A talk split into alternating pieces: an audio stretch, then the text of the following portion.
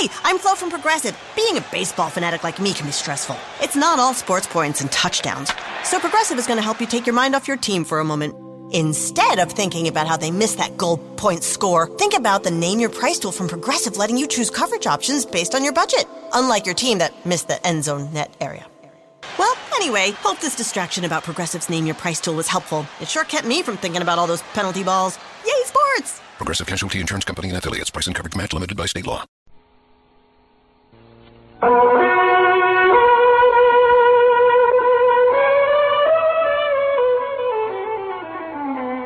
little later, I heard Mr. Blessington come in.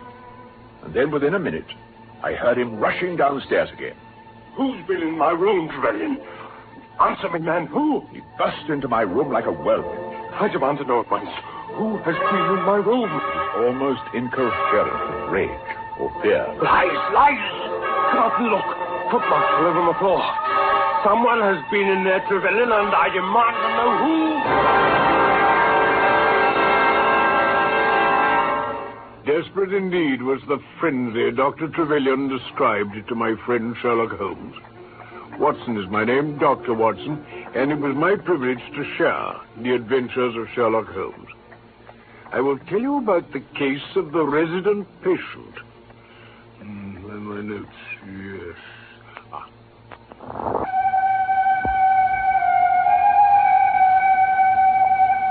It had been a close, rainy day in October. I was weary of our little sitting room at 221B Baker Street, and I agreed gladly when Sherlock Holmes suggested an evening ramble. For three hours, we strolled about watching the ever-changing kaleidoscope of life. It was ten o'clock before we reached Baker Street again. Well, nearly home, Watson. I hope you're feeling better now. Certainly shaking some of the cobwebs away, Holmes. I say, it looks as though we've a visitor. Brougham at the door. You weren't expecting anyone, Holmes? Not at all. Hmm. A doctor's brougham. General practitioner, I perceive. Doctor? What doctor? Oh, come, Watson. Look there. Do you see? A doctor's bag lying on the seat. Come to consult us, I fancy. Well, let's see what this medical gentleman has in store for us. Good evening, Doctor. Good evening. I'm glad to see you've only been waiting a very few minutes. You had a word with my coachman? Not at all. It's been dark for several hours. That candle on the table beside you was unused when we went out. It hardly burned down at all. I see your reputation isn't a false one, Mr. Holmes. I trust not. Uh, pray tell me what I can do for you. My name is Dr. Percy Trevelyan of 403 Brook Street. Trevelyan. Treve- Didn't you do a monograph on obscure nervous lesions? My hobby has always been nervous disease. I'd uh, like to specialize, you understand. But a man has to take what he can get at first. Yeah, quite so. The fact is, Mr. Holmes, a most singular train of events has occurred recently at my house in Brook Street. After what happened this evening, I couldn't wait another hour before coming to ask for your advice and help. Oh, you're very welcome to both, Dr. Trevelyan. Now, please let me have your account. From the beginning. To begin with, I'd better tell you something about my own career. I'm a London University man. Ah, good, good. I won the Bruce Pinkerton Prize. Splendid fellow. And then, of course, uh, there was a bit of attention for that monograph uh, Dr. Watson mentioned. yes, indeed. It wouldn't be going too far then to say that a distinguished career was forecast for you. That's exactly it, Mr. Holmes. But then there was the old stumbling block. Money. You've hit it. Dr. Watson will tell you, Mr. Holmes, that a specialist who wants to aim high has simply got to start in one of about a dozen streets in the Cavendish Square quarter. Harley Street, Wimpole Street, that sort of place. Quite right. But then suddenly, something changed the whole outlook. Just like that. It was a visit from a man by the name of Blessington. He came up to my room one morning and plunged straight into business without more than an exchange of introductions.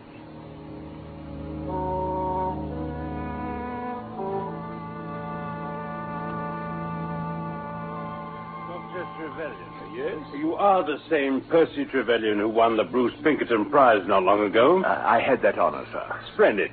Now then, please answer me frankly. What would you say if I were to start you in Brook Street? What did you say? Oh, it's for my sake, not yours, Dr. Trevelyan. I'll be perfectly frank with you.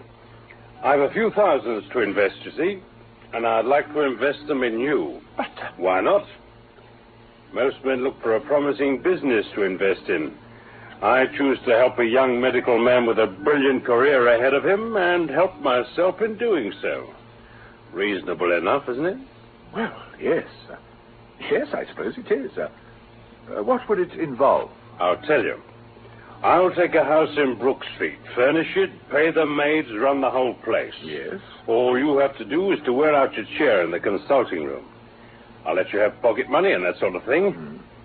When the fees start rolling in, I take three quarters, you keep what's left, eh? Now, Dr. Trevelyan, just tell me how that strikes you, eh? And that was the proposal he put to me, Mr. Holmes. You accepted it? I did. Oh, I thought about it for a few days, you know. But there didn't seem to be any snags. It seemed the chance of a lifetime. Don't you agree, Dr. Watson? Certainly do. if anyone had offered a chance like that to me when I came out of the army, I'd have had me played up on his house before he could have changed his mind. Well, I moved in next Lady Day. Mr. Blessington gave up his place and moved into the house as well, as a sort of uh, resident patient. A patient? Yes, his heart was weak, it appeared, and he needed constant medical supervision. That made his whole offer seem much more to the point than uh, just a desire to speculate in my career. Quite so. He uh, turned the two best rooms on the first floor into a sitting room and bedroom for himself. He never seemed to have any company. Did you see much of him yourself? Very little. I can assure you I've never had the slightest occasion to regret the arrangement. My hospital reputation soon got about. I had a good run of cases, and I've never looked back. During the last year or two, I've made Mr. Blessington a rich man. Congratulations. A very satisfactory state of affairs, Dr. Trevelyan. But what has occurred to bring you here tonight? Well, some weeks ago, Mr. Blessington came to me pretty agitated about some burglaries somewhere in the West End. He said we must have better locks on our windows and doors without delay. He gave up taking his little stroll before dinner. In fact, he seemed thoroughly afraid. Did you question him? Yes, I did. He became so offensive that I dropped the subject and left him to it. Anyway, after a week of it, his fears seemed to die away, and he became quite himself again. Then I got this letter. Uh, would you care to read it first, Mr. Holmes? Oh, Watson is our champion letter reader. Come along, Watson. Let's all hear it together. Oh, very well, Holmes. Hmm, no address, no date. That's right. Uh, yes, it says, um, a Russian nobleman who is now resident in London would be glad to avail himself of the professional assistance of Dr. Percy Trevelyan. He has been for some years a victim to cataleptic attacks on which, as is well known, Dr. Trevelyan is, uh, is an authority. He proposes to call at about a quarter past six tomorrow evening if Dr. Trevelyan will make it convenient to be at home. Yes, that's all. Thank you. Now, this letter interested me deeply. You see, Mr. Holmes, the chief difficulty in studying catalepsy is the rarity of the disease. Indeed? So I was uh, quite eagerly awaiting this patient when it got to 6.15 next evening. He turned out to be an elderly man, quite uh, commonplace. By no means one's idea of a Russian nobleman. But his companion was a tall, handsome young man, very well set up indeed. He helped the old man into the room and settled him in a chair beside my desk. Dr. Trevelyan, may I introduce my father, the Count Egrovich? Uh, I'm honored, sir. You are kind to see me, Doctor. Oh, this is my son, Ivan. Your servant. Uh, you will excuse my coming with my father. His health is of the utmost concern to me. I quite understand. Uh, if you would care to remain while I conduct my examination. No, no, no. I cannot bear the details of my father's suffering. My own nervous system is of an extremely sensitive nature, you understand. No, with your permission, I will remain in the waiting room. By all means. Please make yourself comfortable. Thank you, Doctor. And now, sir, may I first be permitted to make a detailed examination of your condition? Do by all means, Doctor. Uh, First, I would ask you one thing, though. Uh, yes? These attacks have been frequent of late. If uh, one should occur during this consultation, I beg you not to let my son know. I try to spare him as much anxiety as I can. Uh, you will promise? Very well. I can assure you, sir, you will hear nothing from my waiting room. Good, good. Oh, but come, sir. Let us assume that there will be no attack. And now, if you will be kind enough to take off your coat and turn back your shirt. We are finished dressing now, sir. I think I have learnt all I can at this stage about your condition. And what is your conclusion, Dr. Trevelyan? Well, I must carry out a few tests and study the results at greater length. But I believe there is every reason for confidence. Oh, oh, oh, Sir? Oh, Lord, he started. Nitrate of amyl.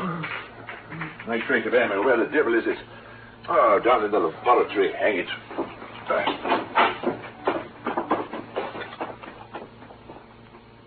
When I got back upstairs, the consulting room was empty. My patient was gone.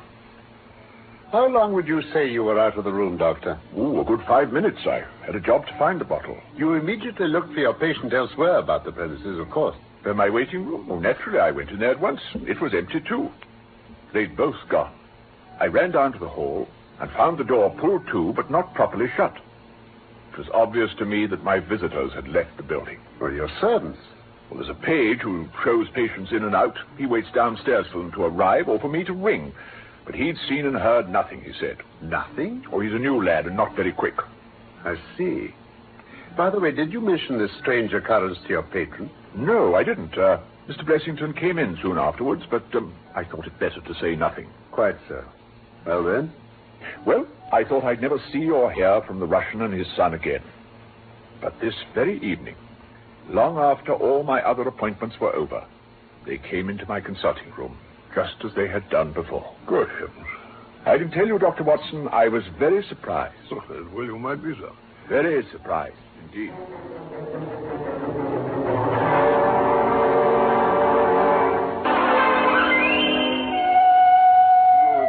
Dr.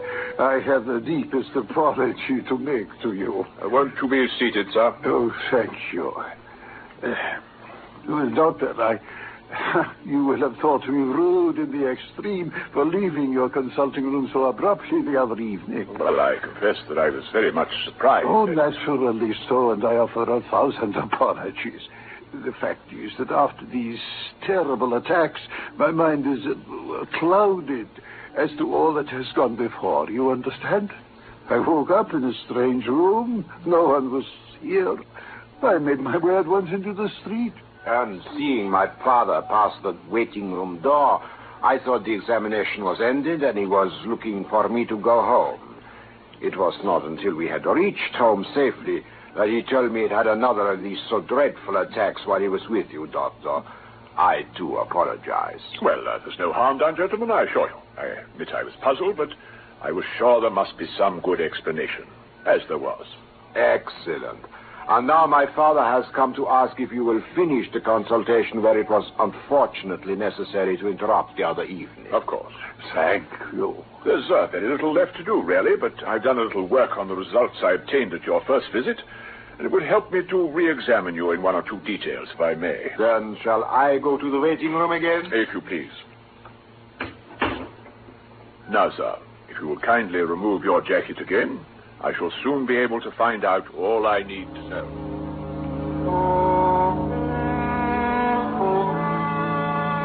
Doctor, what would you say about his state of health? Not bad at all, Mr. Holmes. Uh, nothing remarkably abnormal about him. Thank you. Pray go on. I kept him for about half an hour on this second occasion, mostly discussing his symptoms with him. I prescribed for him and delivered him back to his son. And then they left together. Quite a pair. As you say, Dr. Watson, quite a pair. Anyway, a little later, I heard Mr. Blessington come in. And then within a minute, I heard him rushing downstairs again. Who's been in my room, Trevelyan? Answer me, man. Who? He burst into my room like a whirlwind. I demand to know at once. Who has been in my room? almost incoherent with rage. or fear. Lies, lies! Come up and look. Footmarks all over my floor. Someone has been in there, Trevelyan, and I demand to know who.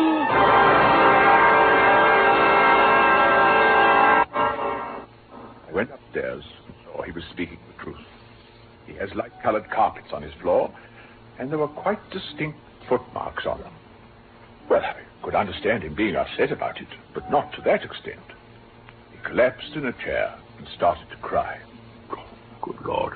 It took me some time to make him coherent again. And then he begged me at once to come straight round for you, Mr. Holmes, and ask if you'd go at once. I uh, really do apologize for all this, but what else could I do? The man was almost out of his mind. No apologies are necessary, Doctor. Watson, come along. This is a singular business. The sooner we get to Brook Street to look into it, the better. Blessington, this is Mr. Holmes, and this is Dr. Watson, his colleague. Good evening, Mr. Holmes. Good evening. Dr. Watson. Mr. Holmes, no man ever needed your help more than I do. Mr. Blessington, I must ask you to tell me straight away who is it you fear I. and why? I. Well, it's, it's hard for me to say that. You mean you don't know? You see this box? I do. Well, I've never been a very rich man, Mr. Holmes. I've only made one investment in my life, and that was in Dr. Trevelyan here. But I don't believe in bankers, Mr. Holmes. I would never trust a banker. Between ourselves, gentlemen, what little I have is in that box, every penny of it. Now can you see what it means to me to find that people have forced their way into my rooms? My dear sir, I cannot possibly advise you to try to deceive me. Deceive? You? Everything. Come along, Watson. Good night, Dr. Trevelyan. I don't understand. Mr. Holmes. Mr. Holmes, have you no advice for me? My advice to you, sir, is to speak the truth. Good night. My dear Watson, I'm sorry to bring you out on such a fool's errand. It's an interesting case, too, at the bottom of it. I'm glad to hear you say so, Holmes. Hanged if I can make head or tail of it. No? Well, it's quite evident that there are at least two of them in it. The Russian? Those two, at any rate. Do you think the son broke into Blessington's rooms while his father was being examined? Without a doubt. And the catalepsy? A fraudulent imitation, Watson. Though I should hardly dare hint as much to our specialist. Oh, oh. Ah, it's quite easy to imitate the complaint. I've done it myself. Have you indeed? Oh, yes. By the purest chance, Blessington was out on each occasion. They chose a late hour for a consultation when there'd be no one else about in the doctor's rooms. Well, the trunk with the money in it was there. Why didn't they take it? My belief is they were after Blessington himself. You think he knows? He knows what those men want, Watson, and he knows why. And for some reason, he's not telling us. Holmes, uh, these Russians, this uh, catalepsy, all that, couldn't it, um, couldn't it all be a concoction of Trevelyan's to get into Blessington's rooms himself and throw a false scent? My dear fellow, it was one of the first solutions which occurred to me. But then I saw those imprints on the carpet. There were one or two quite distinct impressions. They were at least an inch longer than the doctor's foot and made by square-toed shoes. The doctor was wearing pointed ones. No, Watson, there's nothing to do but sleep on it. But I'll be surprised if we don't hear something further from Brook Street before long.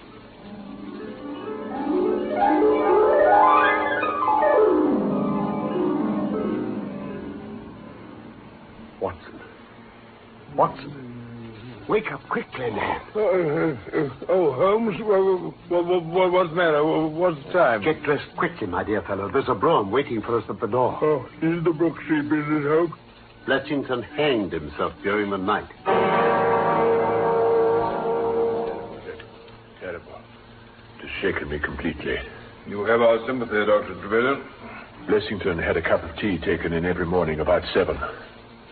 When the maid went in, she found him hanging by a cord from a big chandelier hook in the middle of the room. He'd jumped off a box. That box he showed us yesterday, matter of fact. I see. In here? Yes, please. Ah, Inspector Lanner. Mr. Holmes, delighted to see you again. You too, Dr. Watson. Good morning, Inspector. Now, what's your opinion, uh, Lanner? As far as I can tell, he did this about five o'clock. The most common time for suicide, you know. Uh, that's about it, Inspector. Dead about three hours from the rigidity of the muscles. You agree, Trevelyan? Yes, about three hours. Notice anything significant about the room? Bed's been slept in all right. And uh, he seems to have smoked heavily during the night, too. There were four cigar ends in the fireplace. Oh? May I see them? Yes, uh, here. Uh, have you his cigar holder? Oh, no sign of one. Oh. Oh, his case, then. Oh, yes, that's here. It was in his jacket pocket. Ah. Thank you. Oh, no, Lanner. No. The only cigar in this case is a Havana. These others are imported by the Dutch from their East Indian colonies. See? Much thinner for their length than other brands. Oh, I see, sir. Two of these have been smoked from a holder, and two without. Two have been cut with a not very sharp knife. The others have had their ends bitten off by a set of excellent teeth. this is no suicide, Inspector.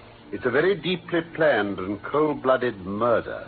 Possible. Holmes, why should anyone murder a man in so clumsy a fashion as by hanging him? That is what we have to find out. But uh, how did they get in here? Through the front door. Found barred this morning. Then it was barred after them. I should ask that page boy of yours about that, Doctor. I fancy he might know. I see. I meant to mention it to you, but it quite escaped me with all this. He's nowhere to be found this morning. All his things have gone. Ah. Then you you think he was... I'm sure he's played a not unimportant part in this drama. He let the others in. There were three of them. And helped them to get into Mr. Blessington's room. Oh, by the way, I I take it this door was locked. Always at night. Ah. However, with the help of a wire, they forced the lock. What, Mr. Holmes? See? Well, even without this lens, you'll perceive by the scratches on this wall where the pressure was applied. I see. But, Mr. Holmes, uh, you say there were three of them? The Russians and. Uh... Yes, the young man and the old man, and one unidentified. If I'm not mistaken, they made their way quietly into Blessington's room and either bound and gagged him or so paralyzed him with fright that he was unable to resist or cry out.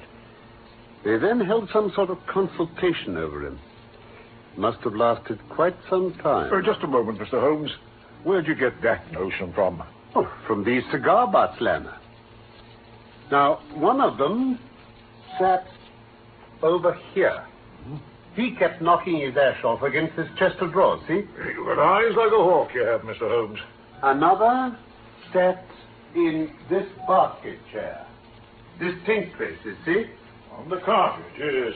While the third fellow paced up and down here. Yes. You see? The discussion ended by their taking Blessington off the bed and hanging him. Well, you may be right, Mr. Holmes. You usually are. You better let me have some particulars of this page boy before I go, Dr. Trevelyan. Certainly, Inspector. But, Mr. Holmes, what about that box? You haven't even looked to see if the money's gone. Oh, that. I doubt if there's anything of value in it at all. His story about the box was just part of his attempt to evade telling me the real truth as to why anyone should want to break into his room. Well, I don't know about these other gentlemen, but this is certainly beyond me. Oh, me too. well, I won't speculate any further now. Oh, I'll just take this photograph of Blessington from the mantelpiece and meet you all at 221B Baker Street at 3 o'clock this afternoon. Yes, of course. I hope by then I'll have been able to clear up any little obscurity this matter still holds. The inspector at last. Any news for us? Sorry I'm a bit late, gentlemen. Oh, good afternoon, Dr. Trevelyan. Good afternoon. Uh, we got the page boy, though. Capital. And I've got the others for you. You got them. done. Well, at least I've got that identity. This so-called Blessington is, as I expected, well known at headquarters, and so are his assailants. Their names are Biddle, Hayward, and Moffat. The Worthington Bank gang. Yes, Oh, that Blessington must have been Sutton, the worst of the gang. exactly. Mr. Holmes, I beg you. The inspector may know what you're talking about, but I'm dashed if I do. yeah, yeah. Oh, surely you must remember the great Worthington Bank case. There were five of them in it. They got away with £7,000 and murdered the caretaker Tobin in doing so. They were all arrested, and one of them turned Queen's evidence. That one was Sutton. Your Mr. Blessington, Doctor. Sutton's evidence got one of the gang hanged, and these other three 15 years apiece. He himself was acquitted, of course. I see. When was all this? 1875. They were released a few weeks ago before the end of their full term. I remember reading it in the newspaper. And so, if I'm not mistaken, did your Mr. Blessington. Do you mean when he got so agitated and wanted better locks on the doors and windows? Uh, when he gave up taking his evening stroll? Right, sir. He'd talk about being afraid of burglary. Was just a blind. But uh, why could he not tell you this? Well, my dear sir, knowing the vindictive character of his old associates, he was trying to hide his own identity from everybody as long as he could. His secret was a shameful one, and he couldn't bring himself to divulge it. However, wretch as he was, he was still living under the shield of British law. And I have no doubt, Inspector, that although the shield may fail to guard, the sword of justice is still there to avenge. Such were the singular circumstances in connection with the resident patient and the Brook Street doctor. From that night, however, nothing was ever seen of the three murderers by the police, though it is surmised at Scotland Yard that they were among the passengers of the ill-fated steamer Nora Creina, which was lost to... The proceedings against the page broke down for want of evidence. Um, what was it uh, Holmes said? Uh, although the shield of British law may fail to guard, the sword of justice is still there to avenge.